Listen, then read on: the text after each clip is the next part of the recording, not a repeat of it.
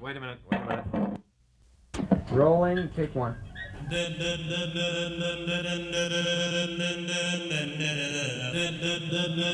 it going to be all right?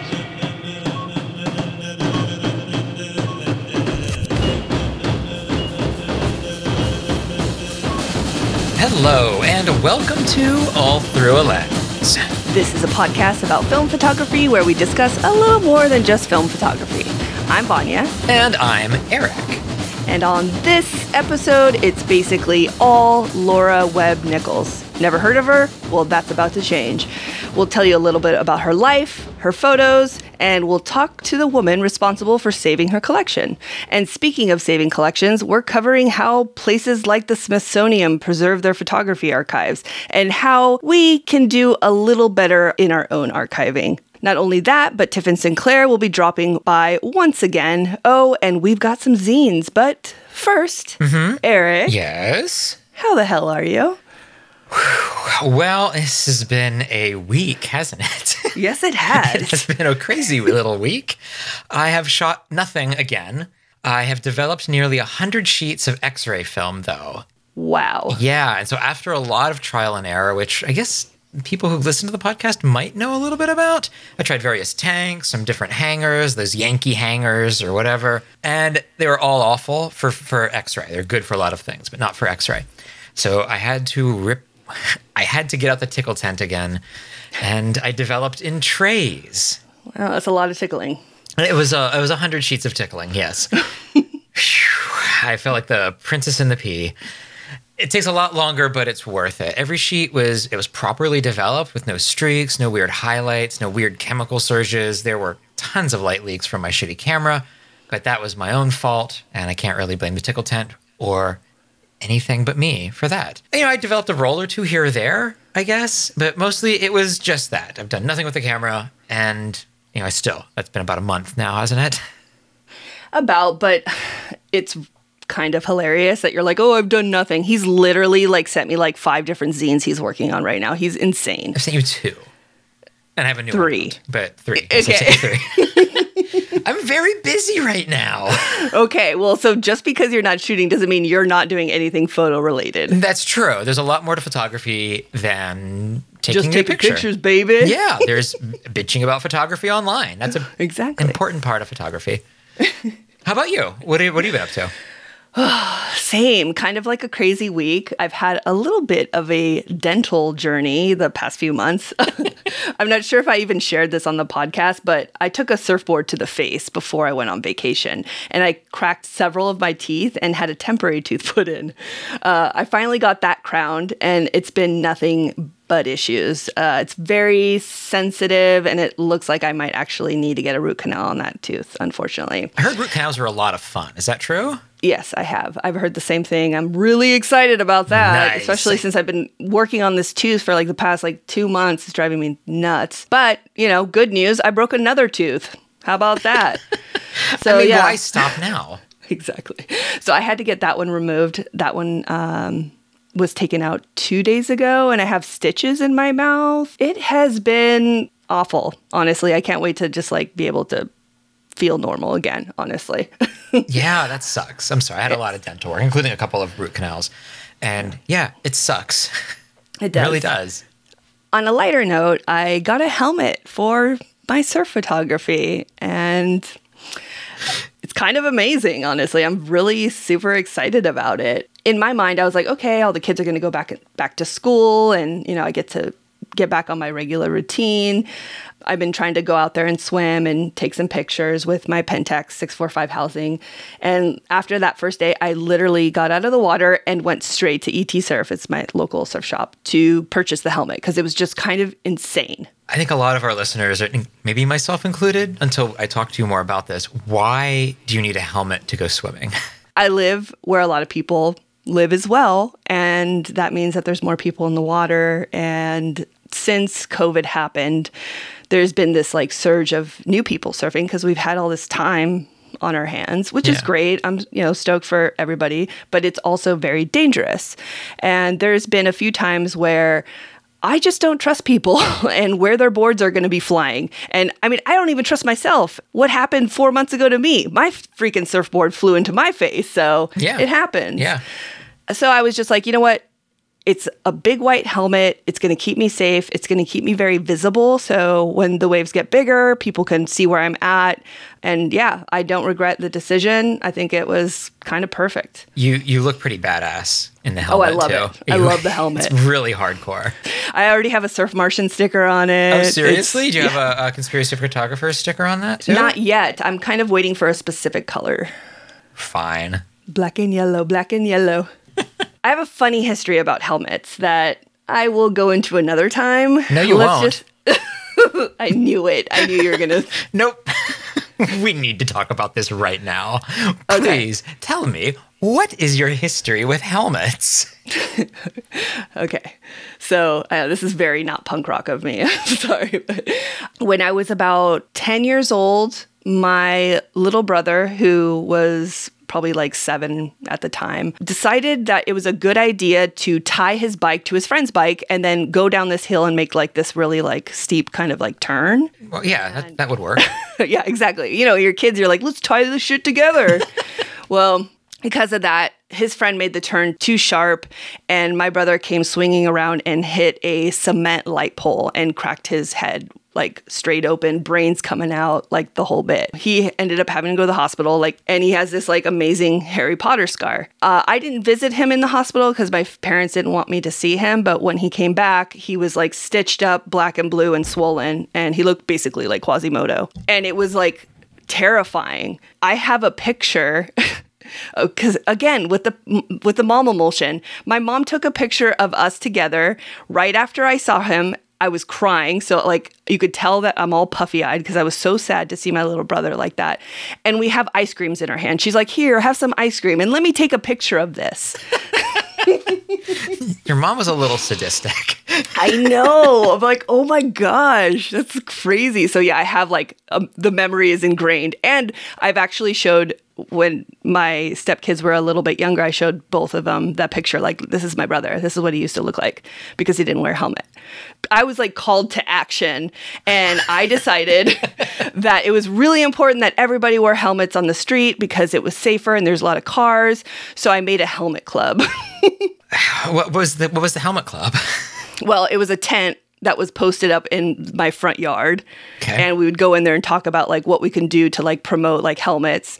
And uh, we would like write like posters saying like, you know, to wear a helmet, it's safe. And then there was like those like mean kids, you know, that are probably like Trump supporters now, but like ripped the signs down, you know, because they they were like, no, no helmets.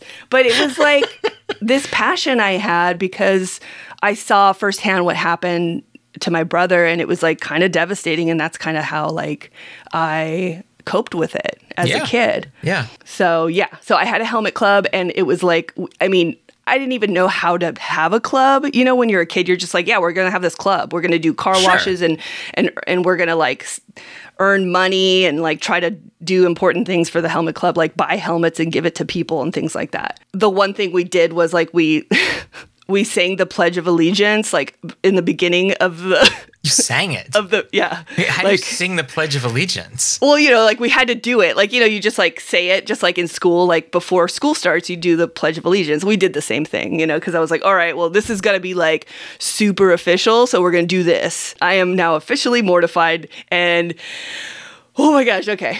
I'm like sweating now. Wow. It's always good to make you as uncomfortable as possible at the beginning of the podcast so the episode goes well. exactly. Absolutely. I, honestly, I don't, I, I don't mind now. It's, No, it's it's adorable, and I mean, it's just it's just I mean, it, it's smart, you know, the, and it really kind of it's sort of a, a weird precursor to what's happening now with people and not wanting to wear masks because the government's trying to control us by making us wear I was masks. definitely trying to control my whole neighborhood for I think sure. you were, yeah. I was. Oh, God, I was basically the government. This is so sad. so, okay, speaking of the pandemic, Yes. it's been going on for 18 months at this point, 19 months, something like I don't that. I don't know, eight years, 10 years. It's a long time. But neither of us have fallen into this this trap of buying an air fryer. Yeah, I'm kind of like proud of myself for not getting one yet. Yeah, none of us have done it. Can you imagine if, if the pandemic would happen like five, six years ago? We'd all be like dump baking stuff. right? Or like, what is that? The uh, crock pot stuff or whatever? That's true. The in- Instapot. Instapot. That yeah, was that like happened pretty a couple big. Mm-hmm. of years before, but it was air fryers this time. And have you you have not gotten one? We've resisted this. Yeah, I okay, I'm not gonna lie, it looks super interesting and I know I would fry the shit out of everything for sure. And I think that's why I'm just like, okay, I I, I can't do this right now. No, no. See, I see what you're getting at. I see where you're coming from. But you know that like a really nice air fryer, it can also it can take the place of your toaster oven. Wait a minute, wait a minute. Is this is this what is happening for sure? Are mean- you replacing your toaster oven with an air fryer? Mm-hmm. I mean, it's it maybe it makes Oh sense. my god. It makes you sense. fucking cracked before me. That's hilarious. It did. And This was a lot to do with with Liz Potter and I were talking today, and there she made a lot of good points. You know, honestly, I should just have Liz like try to convince like my parents to get vaccinated. Well, she wasn't. I mean, it, she she is convincing. but I mean, it was just like, oh, here I made. She, I, she had popcorn tofu. you know, Wait. like like popcorn chicken, but not dead. yeah. Yeah, Oh shit! I didn't even think of that. Like all the possibilities. yeah. She sent me a recipe, and I'm like, this is pretty cool. But can you make pakoras? I mean, they're batter dipped. It's gonna get everywhere. And she's like, yeah, I made pakoras. And I'm like, Oh. God damn you, Liz Potter. God damn you. Oh my gosh! I can't believe it.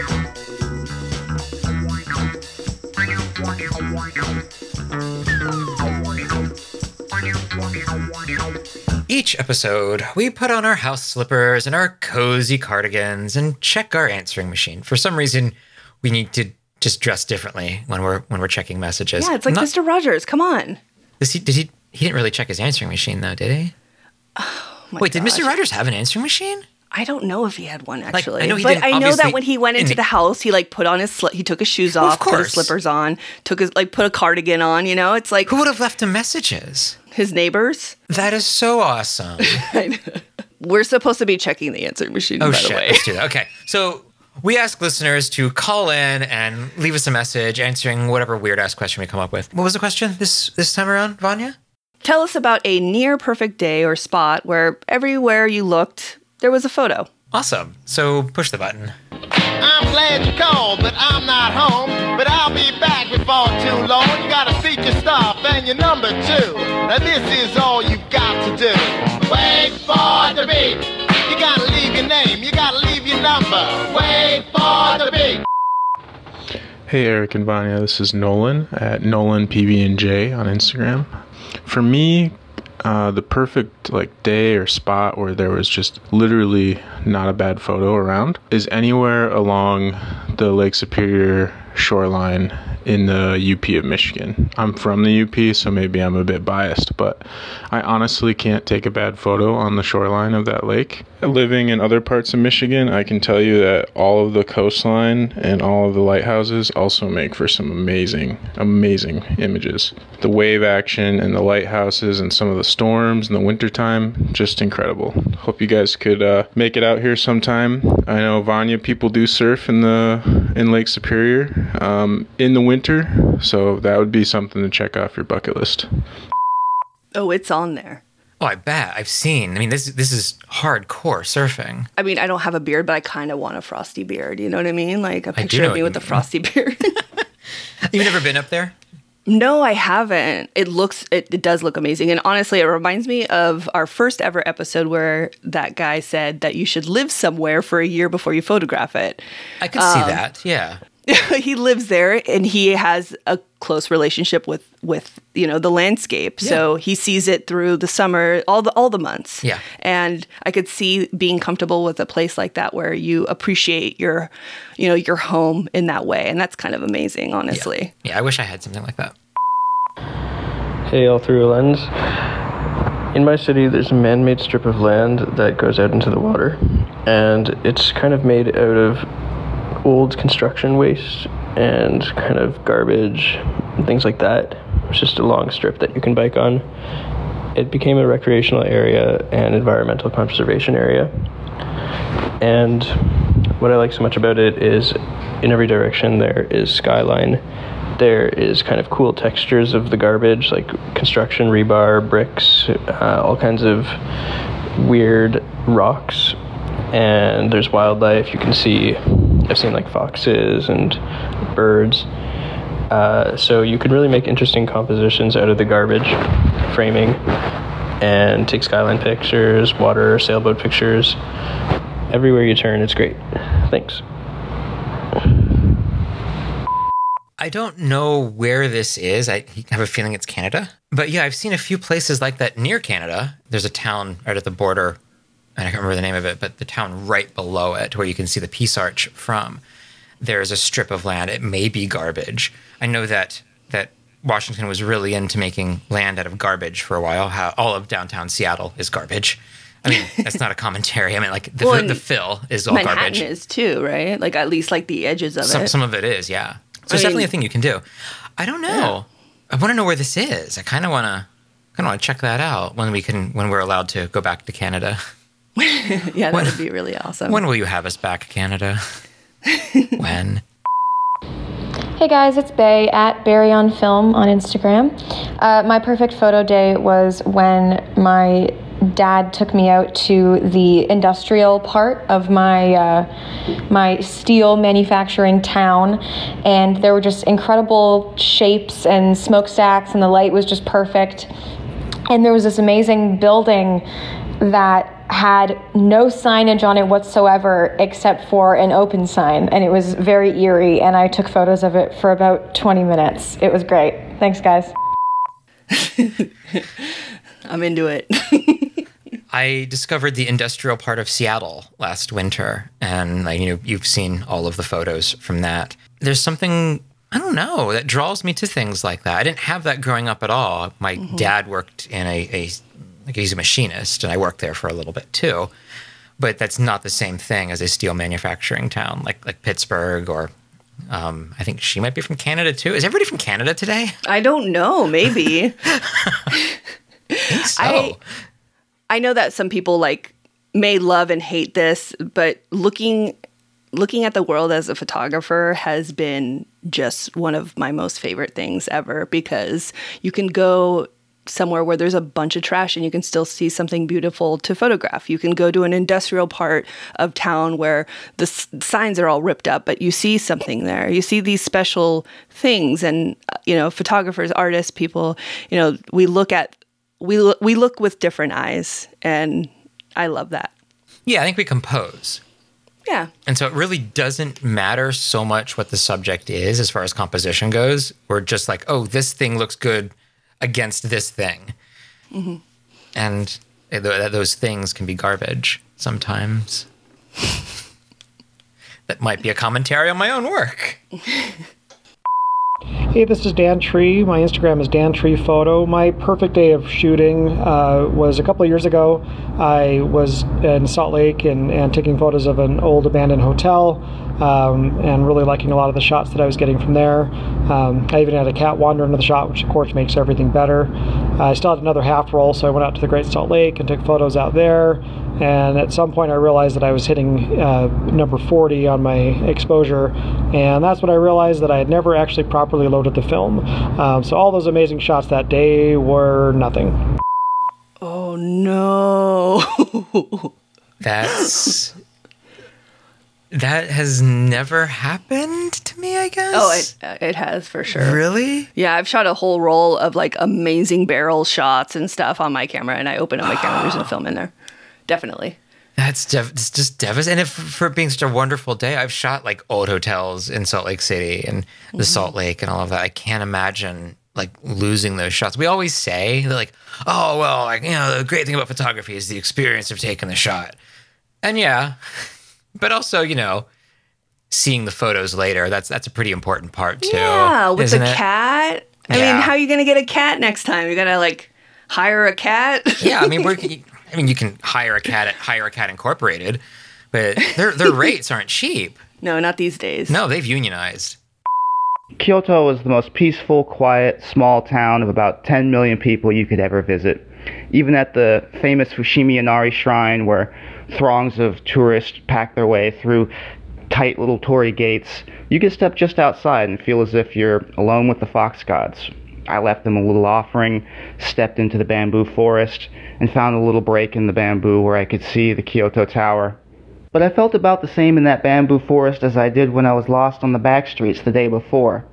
Kyoto is a peaceful place even compared to the rest of Japan, and Robert McNamara had been there before World War II, and that's how it narrowly escaped being hit with a nuclear bomb. And so now, when you're there, you're in Kyoto. Everywhere you look, there's something. There's no tract housing, no skid row, just history and a sense of peace. Uh, definitely on my bucket list as well. Marley as well. She wants to go. I told her I want to come with her. Oh, I see. You've invited yourself along.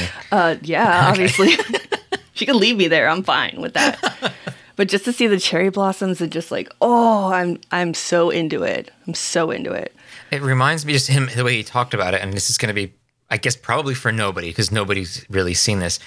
In the '80s, Akira Kurosawa made a movie called Dreams, and one of the dreams is about the fox's wedding. I think it's called, and uh, I guess in Japan, when it rains and it's sun uh, sunning out at the same time, that's not how you say that.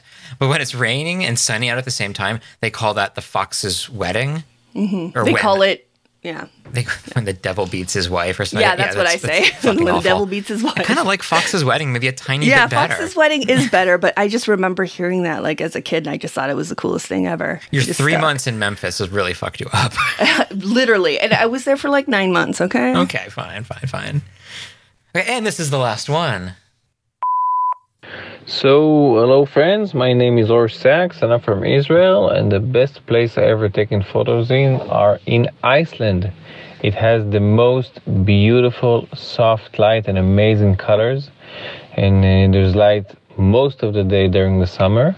I shot nine rolls of color, amazing photos. Two of them were A6 and actually four of them are hanging in my house, huge, huge prints.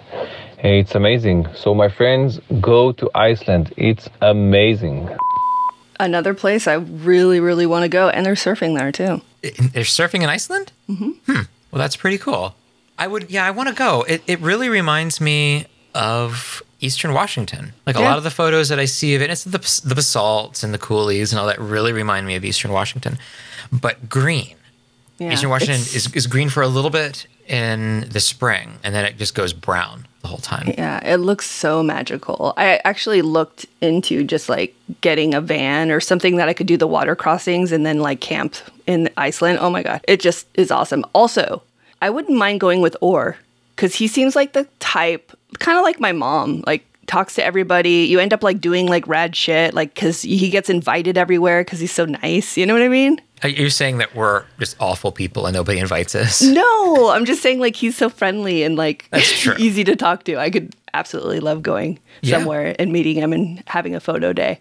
Well, that's all of the answering machine messages we've got. So our answers to this will come shortly in about a week during Dev Party. That's how we're doing it now. We'll be answering this question ourselves during Dev Party. But first, the next question for the Ooh. next episode. We already got it. We've Look already at us got being all prepared. Oh my god, we are like fucking professional now. what is it? Photography is largely a solo venture. How has it changed your comfort with being alone? All right, leave us a message.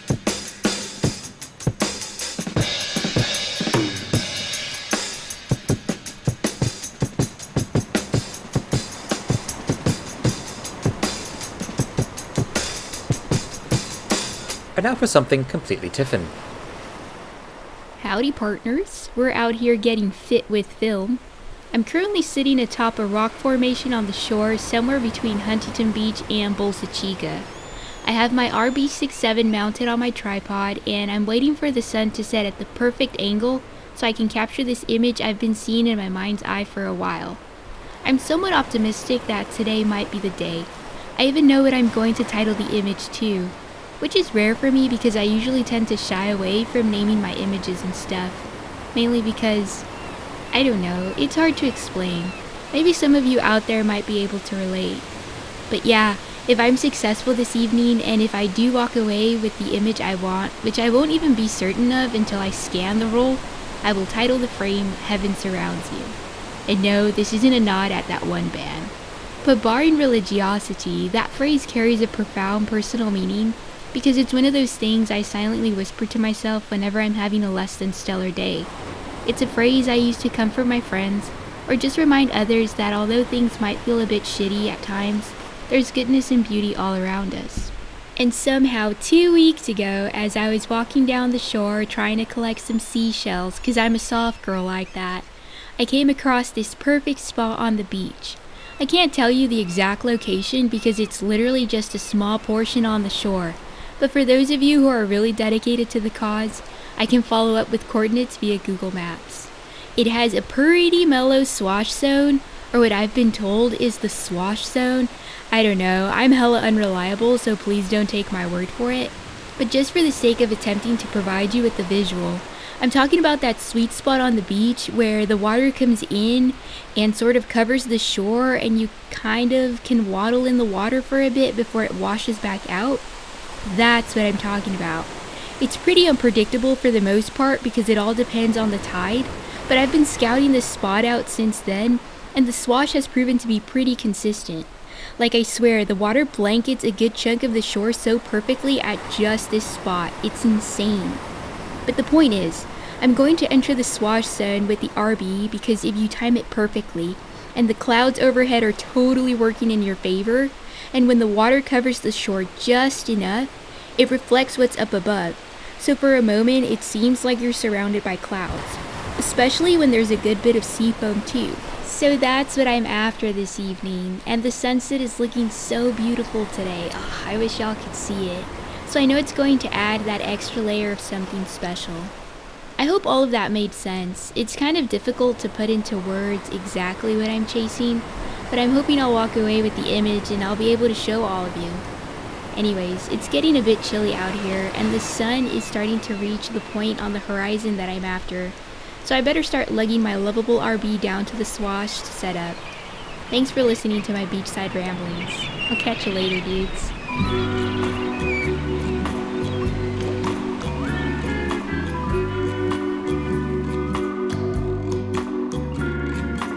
Lora Webb Nichols received her first camera, a Kodak box, from Bert, her future husband, a month after her 16th birthday. Lora's father disapproved of Bert, for now at least. He had attempted to give her the camera on her actual birthday, but her father wouldn't have any of it. Bert was a newcomer to Encampment, Wyoming, off the trails and trains with speculators and miners. Lora took a shine to him in the spring of 1899, and by late summer, they were in love. By October 28th, her birthday, Bert came to their door, camera in hand, but he wasn't allowed to give it to her. Nearly a month passed before Bert could warm up to Lora's parents. On November 19th, Lora finally received her Kodak. Bert took her photo, and Lora was ecstatic. The next day, she took a photo of her mother in the doorway. In turn, her mother took one of Lora, and then one of Lora and Yankee, the cat. My camera is the best fun, Lora concluded at the end of the roll. And what's cool is that those pictures still exist. Yeah, that's amazing. It Do you is. have your first roll? Uh, no, definitely not. So, Encampment, Wyoming, in the late 1800s, had no camera shop, obviously. No place to pick, pick up darkroom supplies or chemicals or film.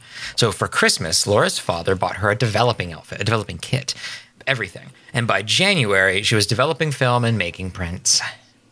By spring of the next year, the 16 year old Lora had become an entrepreneur, selling portraits of neighbors. From this moment until her death in 1962, Lora photographed everything, amassing nearly 18,000 photos. Photography quickly enveloped her young life. Even her father pitched in, naming his new horse Kodak.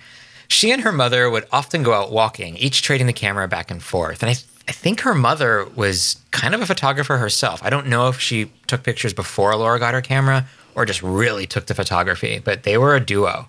At the age of 23, she began to take her work more seriously. Now it wasn't just a few snapshots for pocket money, this was art. Through correspondence, school, and trial and error, Lora became a skilled photographer, but was apparently still using that old Kodak. That is, until 1907 when she met fellow photographer George Irving. He helped her with the more technical aspects of the darkroom, as well as how to shoot on a 5x7 camera. In 1909, she ended up buying that same camera from him, and we, we uh, saw that camera. It's in the museum that we'll be talking about a little bit later. She wished to make this her career, her life, but Bert would have none of it. Despite his lack of support, she opened up her own home studio. By day, she was on the road, bringing her 5x7 to ranches and nearby towns, and by night, she was printing. By 1910, she was doing such a good business that she was looking into expanding into camera rentals and supplies.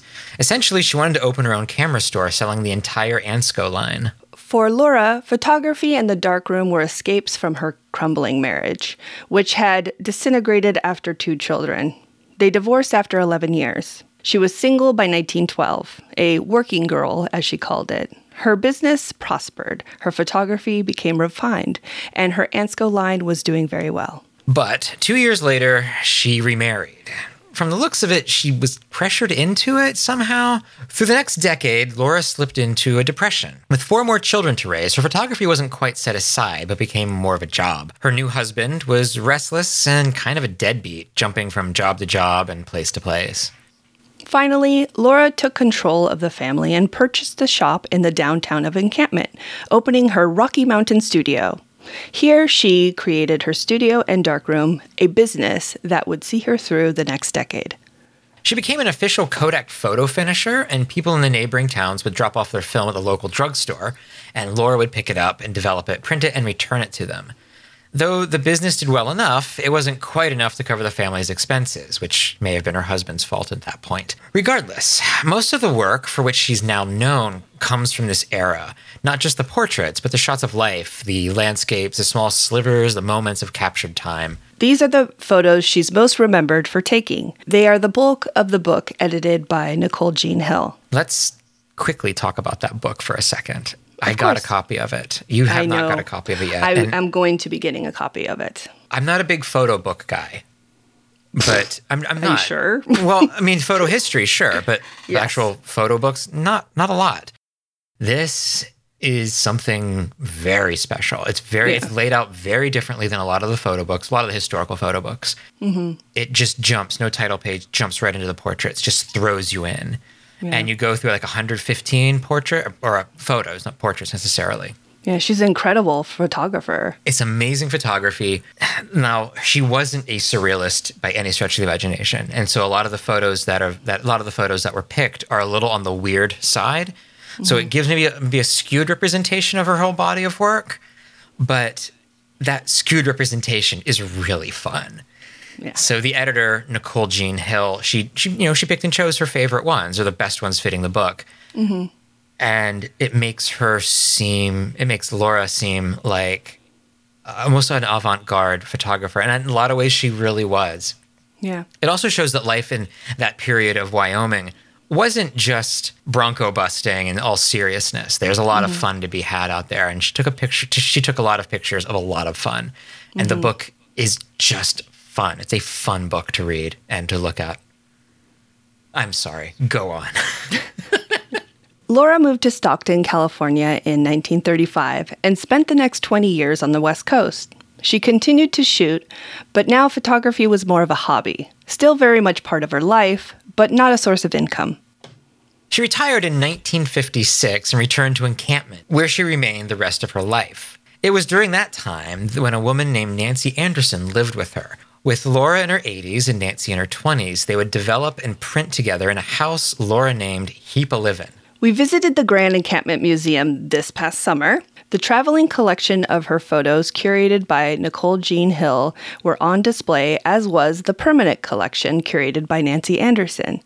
The museum also held her 5x7 camera, which we mentioned earlier. Yeah, it was kind of amazing to see. It was It kind of amazing to see her, her photos. Well, we were like searching for it for a while because we're like, where is it? We saw uh, her her photos. Yeah, and it had a couple of her small cameras there and her developing. If you see, there's a picture of Lora developing at a, like a square developing tank on. She's sitting down at the table and she's Mhm. looking at a negative. That's the same thing that we saw. We were able to let's not say touch it, look at it very closely. I don't fanboy much, but I fanboyed the hell out of that. Oh my gosh, that museum was so much fun. It was. It was a big museum. and It it was. was. just yeah, it was a lot of fun, and we got it was I, I love museums like that. So when we arrived, we we got there just in time for the only tour of the day, which was mm, looking back a little scary about that. That one tour is the only way to see the collection. It goes from building to building, and the tour guide unlocks and locks the doors.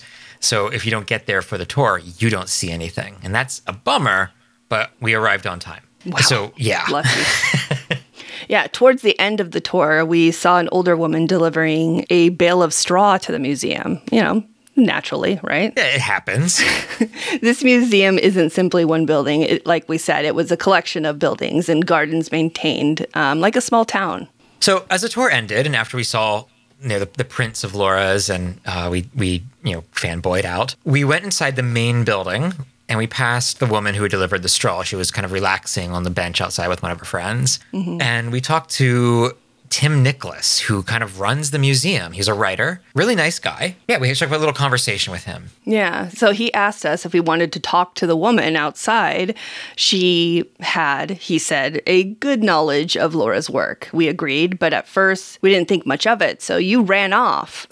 we wanted to do an interview with somebody about Lora's works. Oh, here's somebody who knows something about it. Because he, he had some knowledge, but mm-hmm. we kind of, I don't know, we wanted something, we wanted to feel that, that special connection. And so I ran out to the car. I grabbed my recorder after asking permission, obviously, and you made small talk. yes, And you learned a little bit about her. I did. And, And I didn't know kind of didn't tell you. No, nobody told me anything. I was like in shock, honestly, and I'm so sorry. I should have said something. I feel so bad that I didn't, but I was like, oh, she was just an, an incredible light. Like she was so sweet and funny and oh sassy. Oh my God, so sassy. And honestly, one of the coolest experiences of my life. I think so. Mine, mine as well. Right before I pressed record, we were talking with her about how we'd kind of include her interview with the show, kind of fold it in there somewhat naturally. And then, not knowing who she was, I said one of the dumbest things of my life. I said that, you know, we'll, we'll just do like a basic biography of Lora because, like, really the most remarkable and important thing is that her collection survived it all. And Nancy Anderson The lady that lived with her. gave me a look that was, you stupid motherfucker.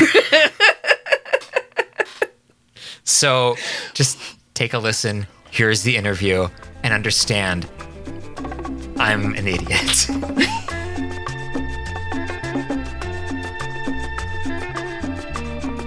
Because we'll, we'll do a little bit of bio on her, which Okay. is pretty pretty basic, and then I guess the more um, well, the more remarkable thing is that the collection was found at all. Yeah. Really? I mean, I, okay, maybe not, but these things are so often lost. Yeah. They are very, very frequently lost. Yeah. Okay. After she passed, what happened to the collection of her photography? All right. I um, I lived with Lora during Oh. during some of the final months of her life. Okay. And um, I knew her very well. There, really, there's sort of three parts of her um, that makes her archive so unique. Yeah, yeah. They're not only the 24,000 negatives, the diary that goes on for 65 years, and her library, which was uh, an amazing liberal kind of thing for that she relied on. Okay. And all, uh, you know, it takes all three, I think, to understand the person that was Lora. Okay. And the family, through the years, well, they referred to the diaries, and they were mostly at her son's house.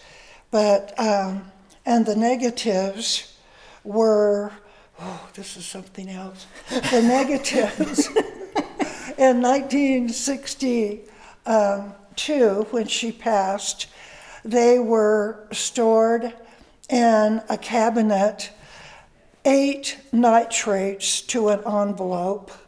Wow. okay. and then getting on most the, the bulk of the collection is nitrate of course. Yeah. and then we get into acetate into the 50s which is normal. Mhm. but that's just um, the the um, the the nitrates as i say were very fragile.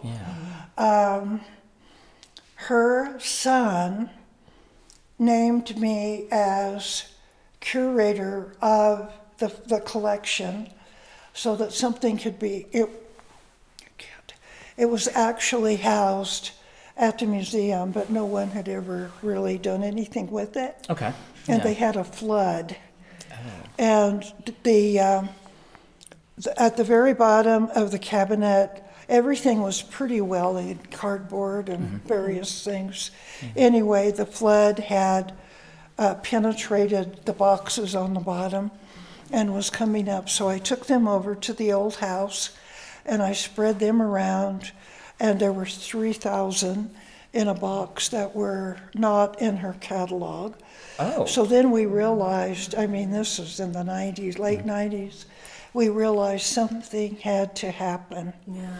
And so we undertook to not only put them in archival packaging and uh, preserve the images as best we could, but also to copy any information she had included in what she called her log Yeah.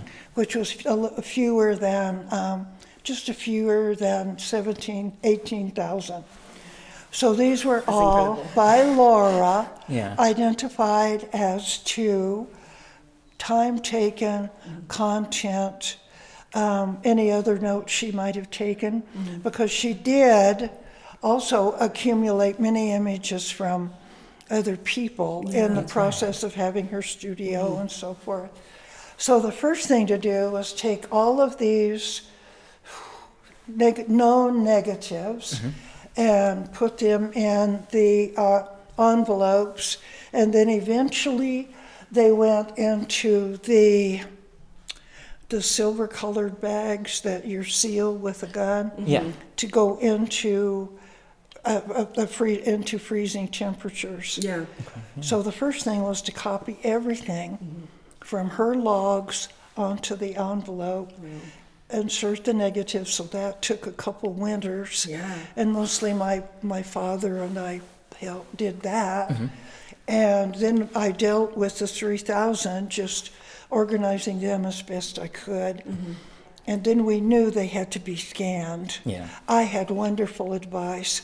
I had advice from professors of photography. Um, I contacted the East, the Eastman folks. I read every every source I could about Yeah. how to preserve nitrates. Mm-hmm. Now I I lived on I lived over by Hanna, the coal mining town. Okay, yeah. And a, a fellow from Chicago who was a computer genius and also a photographer mm-hmm. taught us, my husband primarily, but other volunteers, how to scan. Mm-hmm. He ordered the whole system for us and, and taught us most, uh, you know, that took some time. Yeah. He, he did all that. His name was Gene Tucker. He was a genius. These images and the ones in Nicole's exhibit Yeah. come from those original scans. Oh. They haven't been, they hadn't had to have any work, they didn't rescan anything. So this, this, I don't know, people kept dropping from the sky, you know, just like you today. I actually came over here to deliver a bale of straw. Oh, we saw it up there. Very nice.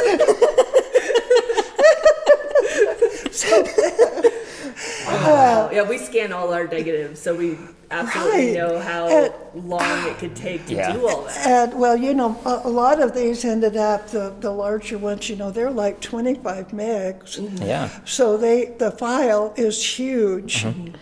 And Gino, as we called him, mm-hmm. you know, those first discs that we saved to were in those uh, cardboard boxes, and you had to have a special uh, disc uh, pl- uh, copier Yeah. where you Oh, insert. yeah. I mean, that's what they were on when Nicole took them. Oh, really? 100 of those early DVDs costing $25 a piece. Yeah, I remember yes. that. I remember that. Oh, you're too young to do Oh, I wish that were true. anyway, fortunately, I don't know why. I happened to come over the day of the flood and rescue the negatives. Gino dropped from the sky, and then Lora's son, who had ample means, um, funded the scanner, the scanning process. Bought, bought the Apple and the. Um, it was a state-of-the-art scanning machine. Um, and Gino taught us ignoramuses how to do it. so we just proceeded as though we had good sense. That's all you can do. And, and three winters later, here, here we have this collection. That's amazing. And um, of course, some of them, you know, Nicole did quite a bit. Well, these two were enhanced by, uh, by Gene Tucker for this exhibit. Okay. In the beginning, he said, You must, as you're scanning, just make a little note and mark some favorites. Yeah. So out of the thousands and thousands, I only have slightly over 3,000 favorites. Yeah, I can. I Okay. can even imagine trying to have What a and task. then Nicole comes as an artist residency at Brush Creek, and um, she takes an interest in the collection, takes the 100 DVDs back to Humboldt State, and what you, they have a renaissance, is all I can say. you know, they're reborn. and, and so the whole collection and also, I did the um, the finding aids using the Library of Congress subject headings. Okay. Because I'd been, Yeah. I sometimes I was a librarian, and, and so I kind of tended to do everything through that. Okay, that makes sense. But that's and and now the um, the original negatives, all of them are down at American Heritage uh, at the University of Wyoming in their big freezing room, Okay. which is where they need to be. Yeah, yeah, Because a absolutely. museum this size can't possibly have the facility. No, See, I, absolutely I not. do interviews. Oh, okay. I know when the lips say to lip. anyway, anyway, it's um, you know it's it's truly amazing how everybody sees so far, and this this collection is just beginning to emerge into the public eye. It is, through yeah. the reviews, and Mhm. thanks to Alec Soth and and several things. We all see Lora differently, but uh, the collection, the collection is saved. The diaries are here.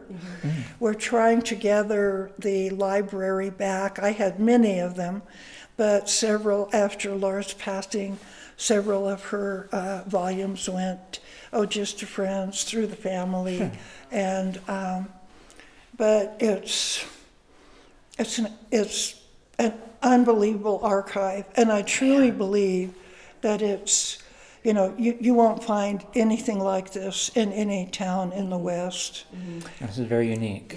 Fourth grade education, uh, very literate, um, and yet yet still recording her daily life plus a lot of other stuff in the diaries. And you know it's just a very very unique view of uh, of living. In 35 she just sort of threw her hands in the air and went to California. And then she retired back to encampment in the 50s and that's when I knew her. And um, then she she passed as I said in 62 Okay, so about a little- almost 10 years. she very was back. unique woman. Hmm. Huh. Do you live in her home? And I live in her house. Mm. And I, her son sold me the house, and uh, almost everything was in it. Mm. So I really live with her almost on a daily basis, Yeah. except for the things that I brought to the museum for the Lora display. Mm. But um, We're so lucky to have you. yeah, It's a lot of work. wow. So the she was shooting for decades here. Well, vaguely from, I think the earliest pi pictures in the collection were uh, done by her mother. So the collection goes from 97, and she was here until 35. But she, she left uh, her husband and two sons at encampment, and she made regular trips back. But in the meanwhile, she's out taking pictures of uh, place, oh, wonderful stuff. Nobody's even looked at it. Angels Camp. Uh, she worked for some very wealthy ranch owners. Uh, one of the big ranches is now a garlic uh, farm, Hmm. but her and she worked at a children's home in Stockton.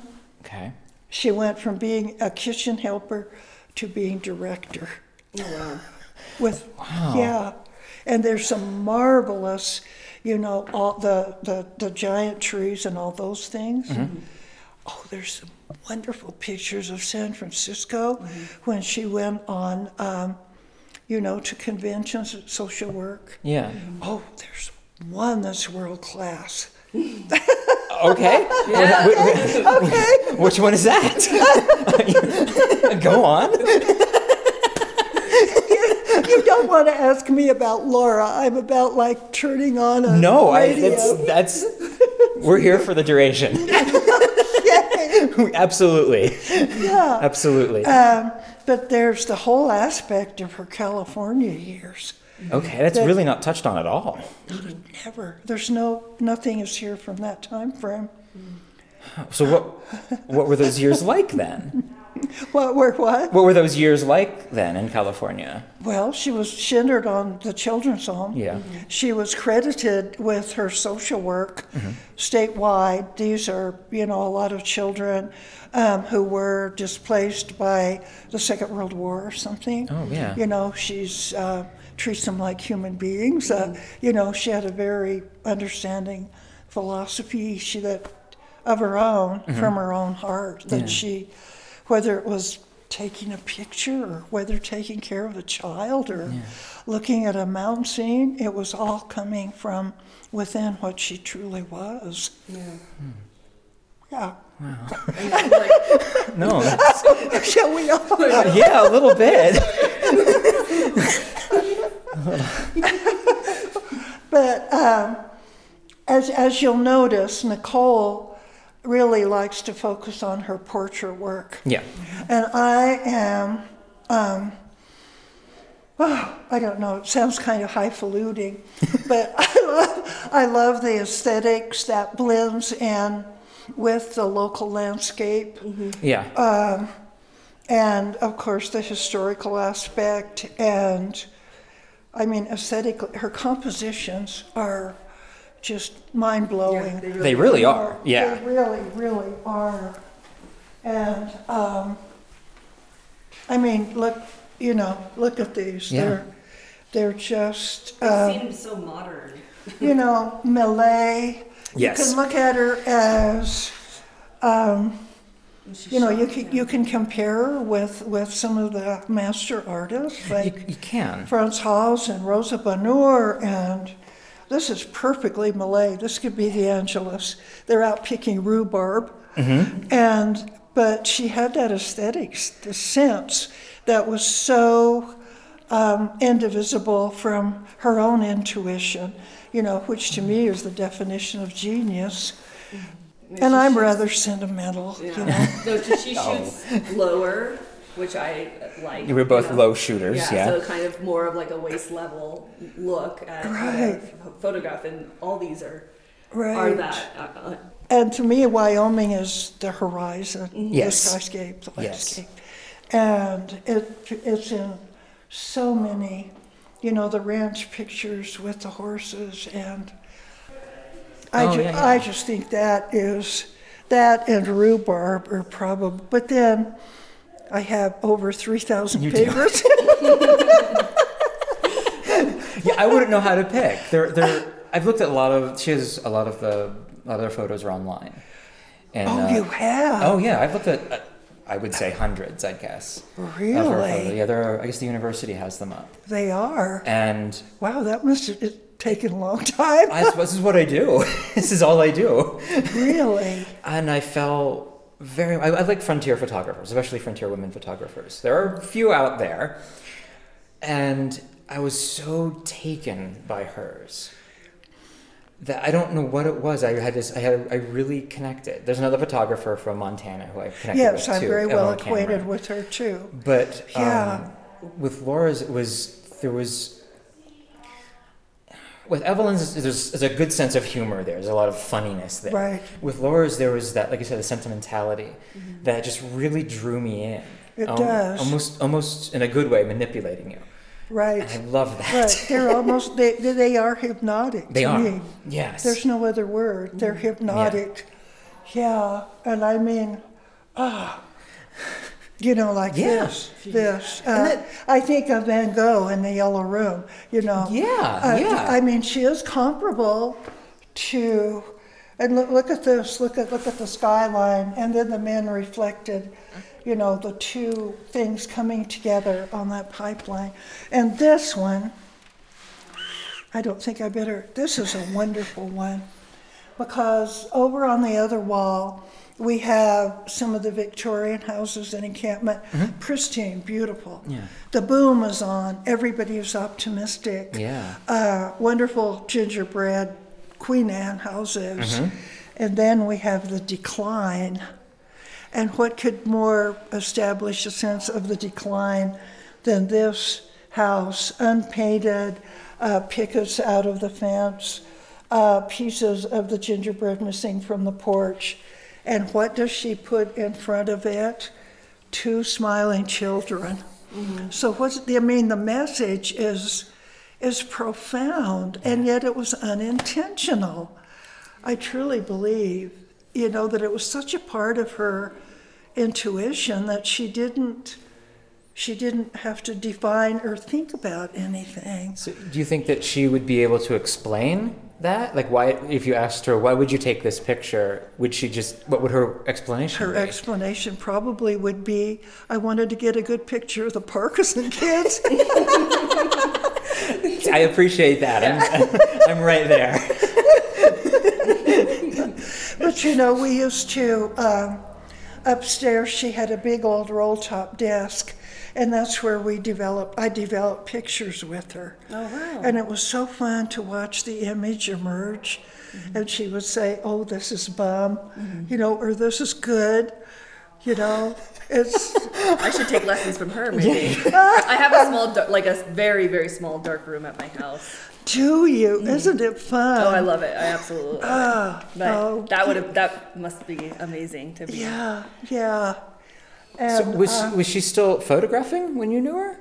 Oh gosh, she took she took pictures up to the day she died, just a few days before, of the neighborhood children Oh. who had come to visit. I was there, and she also wrote. Um, she wrote an entry into her diary on the back of an envelope that was later added to the diaries. I mean, you know, it's it's an almost impossible story Yeah. and she's being discovered. I think, really, as I said before, I think her sensibilities are more European than Wyoming. Maybe. Is that, is that why she left for a bit, maybe? Why she. Is that why she left Wyoming for a little? Actually, she was getting away from a very bad domestic situation. Okay. Mm-hmm. And she Yeah. just arrived in California with 50 cents or something and started working as a domestic. You've got to see some of the California. Yeah, I would like to. I would love to. Somebody needs to do something with that. Mm-hmm. I can't remember the name of the, the ranch where she. There's one picture of the ranch. Was it in Gilroy? What? Gilroy? You said garlic, right? It's a garlic farm. It's got to be looked Gilroy, California. Uh, Table Mountain. Is there a Table something mountain? Oh, I'm not sure. I have. Uh, I have all of her pictures on a hard drive at my house, plus the finding aids and everything. Yeah. So I look at them really frequently. Oh, that's great. it must be nice. Yeah. So Yeah. nice does. But I, you know, it's it's um, it's so wonderful that she's being discovered and being given credit for the amazing photographer and person that she was. Yeah. How was she discovered? I mean, you knew. I mean, you're the reason she's discovered. well, then really. Nicole, no, I, I, uh, Victor and the other volunteers and I were just sort of the preservers, and then Okay. Nicole came along. Okay. Because they were, well, they were going to be here, and um, and Nicole came, and then, so I'm the preserver. Uh, Nicole opened up the collection to the world with her, you know, with her position at Humboldt State Yeah. and her work in taking them off the plastic cover, whatever they are, you know, and, and getting the book printed. Yeah. And so it's, it's all worked together. Yeah. It really has. Yeah. This museum, with the professional director, now has a greater appreciation for, you know, what they say, a Yeah. prophet's without honor in his own land. Well, here you are. Yeah. You know, it's hard to be recognized. It's just, uh, but it's, it's truly, truly, and I think she will emerge as one of the women of the West. You Yeah. know, a photographer of the West, and the. She believed in the in the myth of the West. I mean, she wrote really kind of poetry about cowboy stuff, and she loved Western writers, and but yet there's kind of a stark reality in a lot of it too, mm-hmm. like the picture of her husband after the flu. That is not usual to her collection, but um, she took it for a purpose, I guess. There's a picture. She's on the balcony of a hotel, and there, uh, it's kind of a. It looks like a warehouse area with sort of tall walls. And then, if I remember correctly, you see part of the train depot in the background. And right in the middle is an artist with his model, and he's making a sculpture. And there's a woman sitting on a chair on a platform. It is fantastic. Oh, wow. Sounds amazing. Wow. Yeah. Thank Not you so much for talking with us. This has been Oh. incredible. I mean, a highlight to the trip. Yeah, we drove out is- here just to see the collection, but to like be able to talk with you and Oh, that you knew her you. and like all of all of your hard work. We obviously really appreciate it. Yeah, it was well, really awesome. Yes, thank It's, I'm so, well, it's thrilling to meet you. so nice to Yeah, meet you. it's This was wonderful. so It was amazing. wonderful. Thank you so much. Yeah, Thank you. Yeah, you're, you're welcome. Be safe. And you too. Thank you. Thank you so It much. was fun. I hope you find some peace. Yes. Yes, thank you.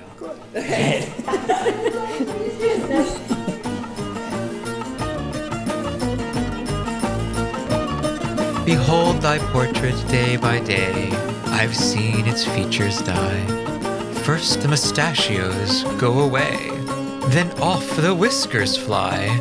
That nose I loved to gaze upon, that bold and manly brow, are vanished, fled, completely gone.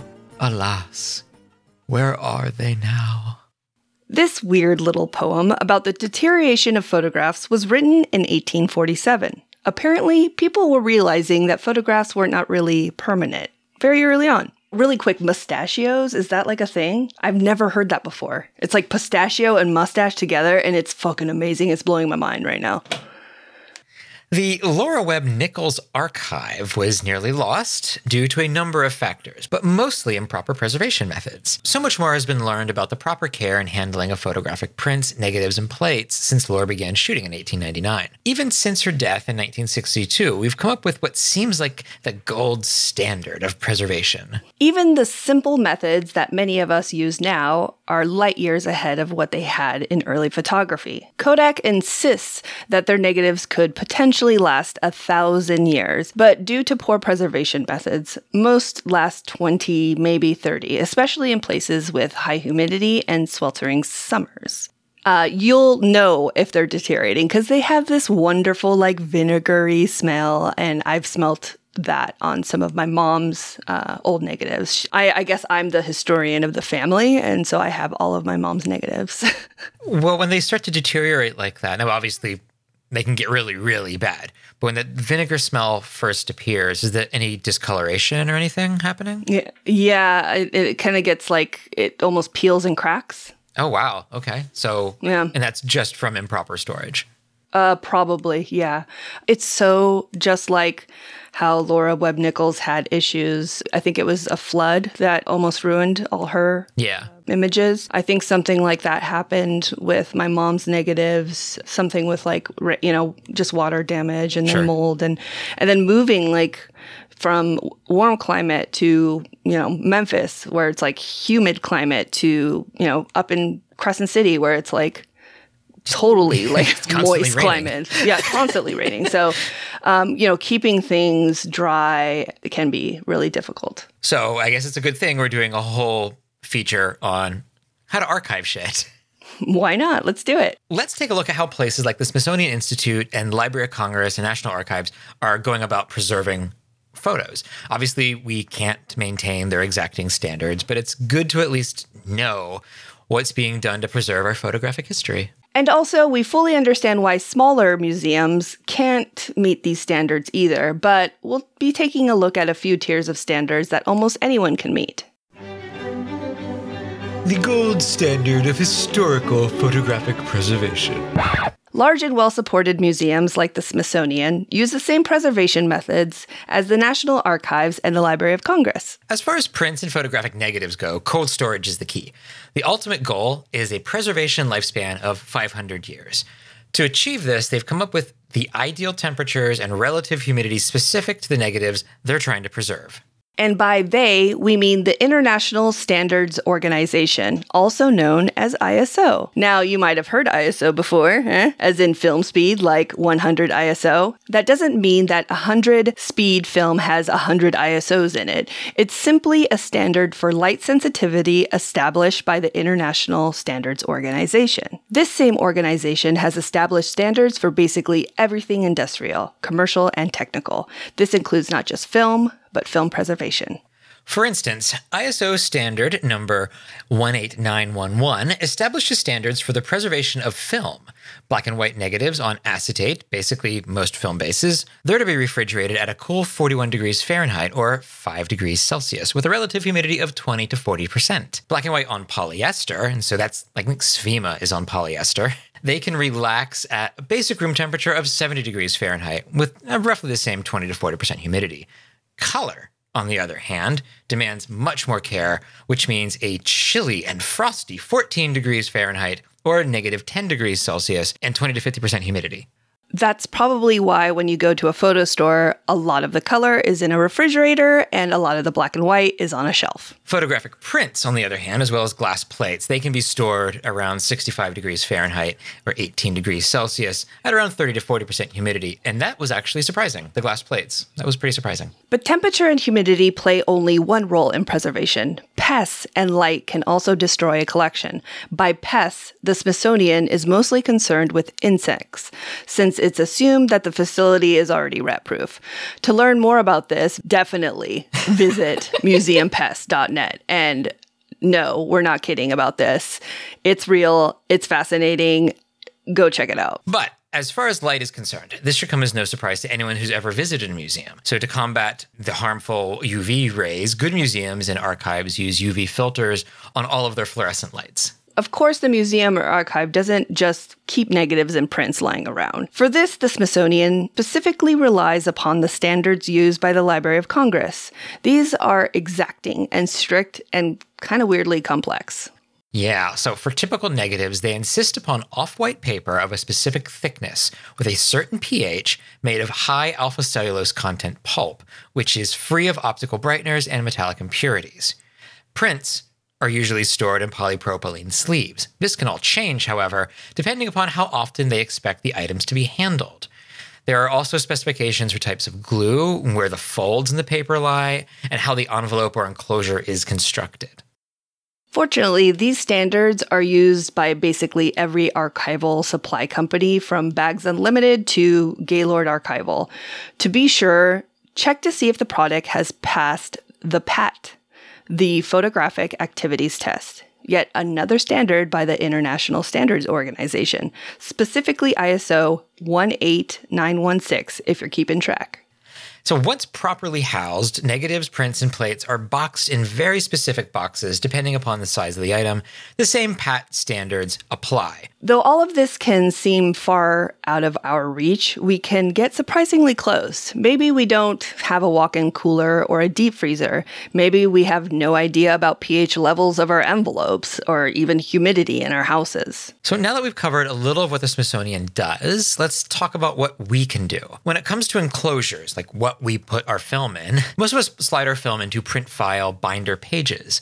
These are made of polyethylene and pass the PAT test and are available in basically any photo store. Printfile also makes paper envelopes and folders that are all PAT passed. There are other companies out there making and selling enclosures too, and pretty much everything is PAT passed. Just check to make sure. Even most of the envelope enclosures you get from labs that process your film are just fine. Enclosures to avoid are Ziploc bags, regular letter envelopes, kraft paper, for example, and basically anything that isn't obviously made to house negatives. If you're even a tiny bit serious about preserving your negatives, just use the right stuff. Start right there. When you've collected a bunch of your negatives, you'll need a place to store them. Printfile sells three ring binders, and honestly, they're better than nothing. Enclosed binders are probably the best bet as far as binders go. But perhaps even a bit better are boxes and alliteration. Again, Printfile sells letter sized document boxes that are pat passed. Protecting your negatives and prints from light is pretty easy. Just don't leave them sitting around, and you're pretty much good. But what about temperature and humidity? The interior of houses and apartments fluctuate greatly when it comes to temp and humidity. This is especially true if you don't have central air or heating, like my fucking self, because for some reason they just decided not to put air conditioning in this house and it's like 100 degrees in this room right now. I'm so sorry. I'm sorry. I'm just, I'm such a baby. It's not even probably that bad. It's probably like 80 degrees, but still. I can see you glistening over there. I am glistening. Most of us don't have the ability to devote an entire room of our house to archival storage. Believe me, I wish I did, because I absolutely Same. would. Maybe some of us can swing a second fridge, maybe, but for the rest of us, we actually suggest a closet. This can be a sort of a touchy matter. Some closets, especially those against an outside wall, tend to collect moisture, especially in the Pacific Northwest. This is really bad for negatives, so just don't use those. But if you can find a dry closet away from exterior walls, this could be a fine place to archive your boxes of negatives. The temperature and humidity in closets tends not to fluctuate as much as the rest of the living space. You can even use a bucket of DampRid to suck out extra moisture, which could lead to mold, fungus, and general nastiness. So you should probably be doing that. Yeah, before I moved to the Pacific Northwest, I had no idea what DampRid was. Now it's in every room. Now it's now I just use it everywhere. Yeah, it's it's basically just sprinkle it on the floor. All right, so that covers storage. We're good with storage. But we don't just store our negatives and prints. Most of us also store digitized versions of these. Our scans are kind of making doubles of everything. Whether you're using a DSLR or a flatbed scanner or you get your scans straight from the lab, this is what you do to make doubles. Each of us has or should have some regular standards for scanning. For instance, I scan at 300 dpi and save as a TIFF file. We strongly suggest not saving it as a JPEG as it's lossy. If you're musically minded, think of TIFFs as FLAC files and JPEGs as shitty MP3s that you downloaded off LimeWire in 2003. So, yes, Enya did not sing the theme song to Gladiator. Sorry. But as with anything digital, back up your shit, even that Enya song. It wasn't Enya. I have my scans backed up on a regular hard drive, as well as a solid state hard drive. Regular drives that contain spinning disks that are spun by a motor. If that motor fails, you've lost everything like everything, all of your scans, all of anything that's on there. But a solid state drive, it's basically like a huge thumb drive, but like holds a terabyte. There are no moving parts to break, and it's really secure. In our interview, Nancy mentioned that she organized Lora's photos using the Library of Congress standards. This is wonderful for museums, but is widely impractical for normal photographers. For me, organization is about four things the date the photo was taken, the camera that I used, the emulsion that I used, and how I developed it. My print file pages are arranged by date, and on them, I note the camera, the film, and the developer. For my digital files, I name them year, month, day, and then the camera, and finally the film in one ridiculously long file name that just works for me. Each digitized roll then goes into an identically named folder. If you don't already have a system that works for you, feel free to use that one. And if you are not good at organization, like myself, I would suggest not worrying about everything you have shot in the past and start this new system of archiving with the next roll you develop. Make it a habit and get a good workflow. And when you're snowed in or have motivation to look at your past negatives, then go for it. I would suggest this because I personally have such a massive backlog of images going all the way back to when I was in high school. If I pull out all my negatives, I know myself well enough that I'm going to get overwhelmed and quit. So let's just start with today. And you know, really, that's that's all archiving is. We kind of covered it. It's a system mm-hmm. that both works and works for you. You got to find that compromise somewhere. Find out what's within your ability and means to do, and then do it. If stored properly, your prints and your negatives will outlive you, they'll outlive your kids, and they'll probably last a few generations beyond that, providing global warming doesn't do us all in. We're sorry. And maybe you'll end up on some random weirdo's wall like me. I have a bunch of tintypes of random strangers on on my wall. Sure, or maybe you'll be the next or the next next Lora Webb Nichols. So make sure to preserve your shit. People are going to need that later on. All the resources that we used on our archival segment will be in our show notes. So check the links.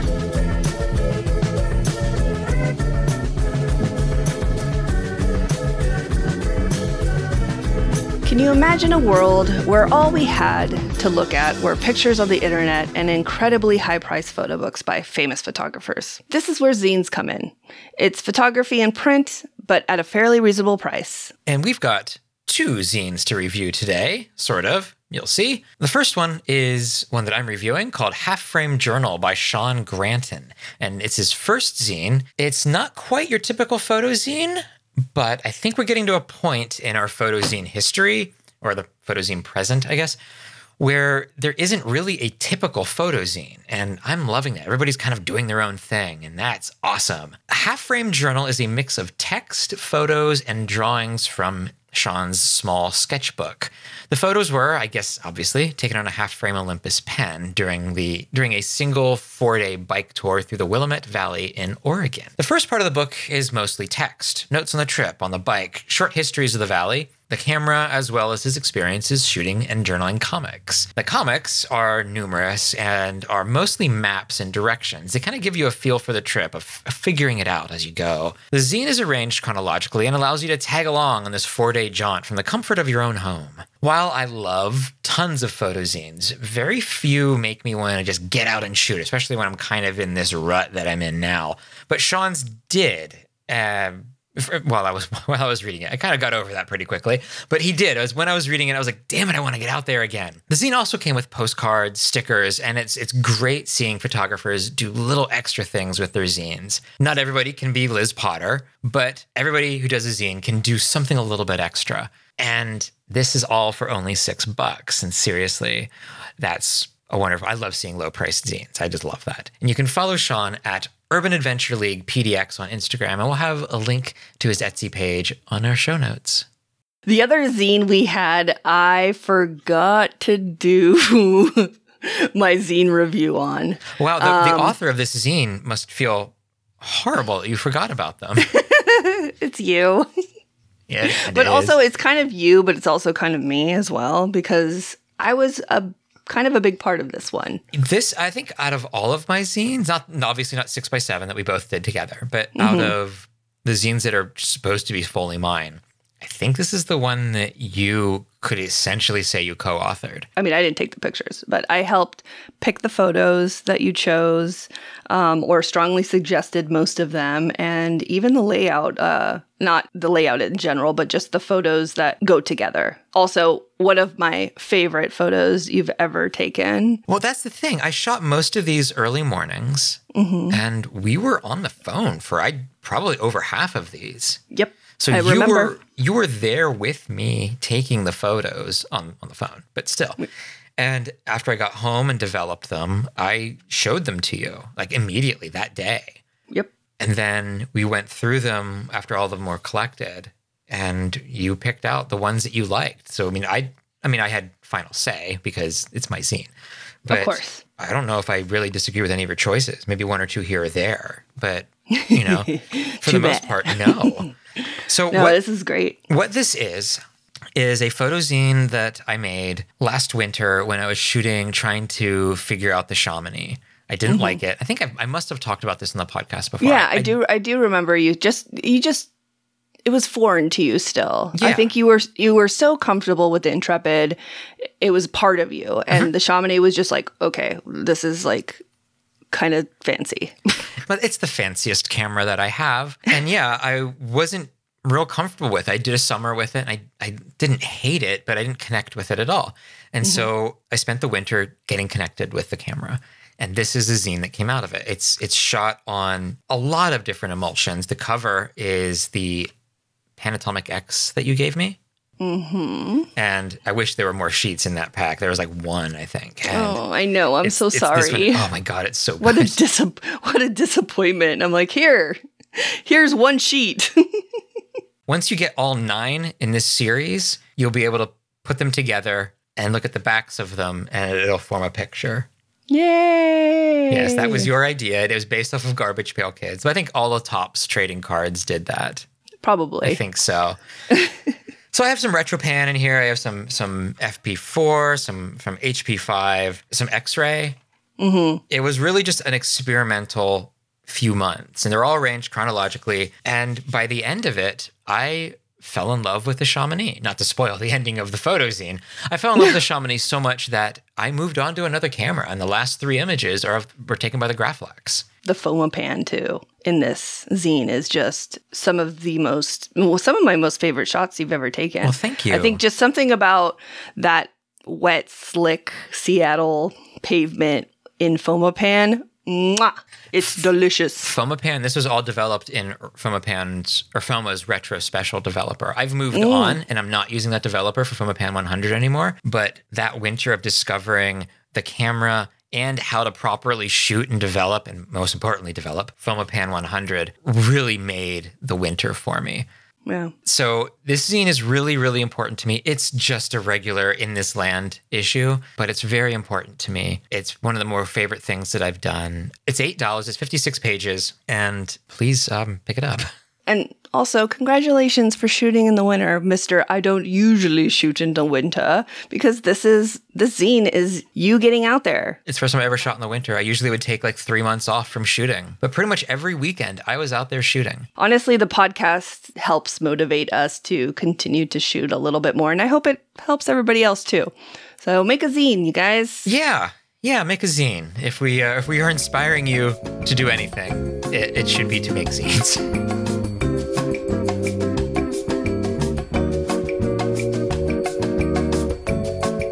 All Through a Lens is brought to you by our lovely Patreon subscribers. Patreon helps us pay for hosting books, our newspapers.com account, for research, audio equipment, and much, much more.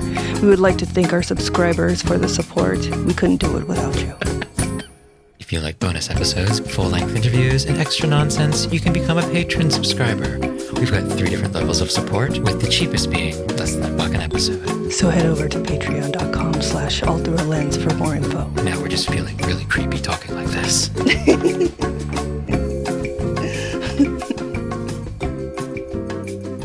hey, Vanya. Yes. Why do we do that? I do not know. I just feel like I have to say we, it. Yeah. we do it in Like, real life too. So Yeah. this is just true. What does the next week of your life look like, photographically speaking?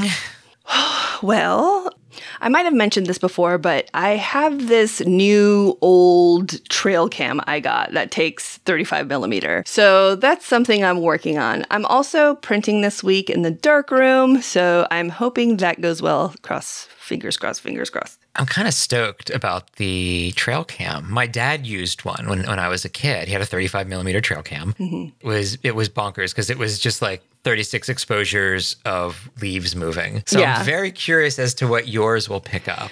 Well, so I was thinking that I should just put it in my backyard here because I know my dogs are going to be like, what the fuck is this thing? So I'm going to like flash their eyes because it comes with a flash. It takes 200 speed film. I just, I don't know. Uh, probably Bigma, the cat. And I think possibly that little possum that I keep seeing in my driveway. And who knows what else? Who I know, knows? probably. I know. I'm maybe I'm a little worried about that, but it's gonna be like me, like naked in the backyard, like in the middle of the night, just standing there like a fucking creep. Why, yeah. do you, why do you do that? I don't know. How about you? What are you doing? Uh, I'll be standing naked in the backyard. no, well, maybe, but I don't have a backyard, so it won't be my backyard. So it will be yours, and you probably are gonna get picked up pretty quickly. People have good taste. What can I say? So, since returning from the trip, I've basically only left the house for work, and that's sort of weird. I walk once in a while, but yeah, uh, I walk to the post office to mail out zines and ECM Yeah. two kits. But other than that, I don't leave the house.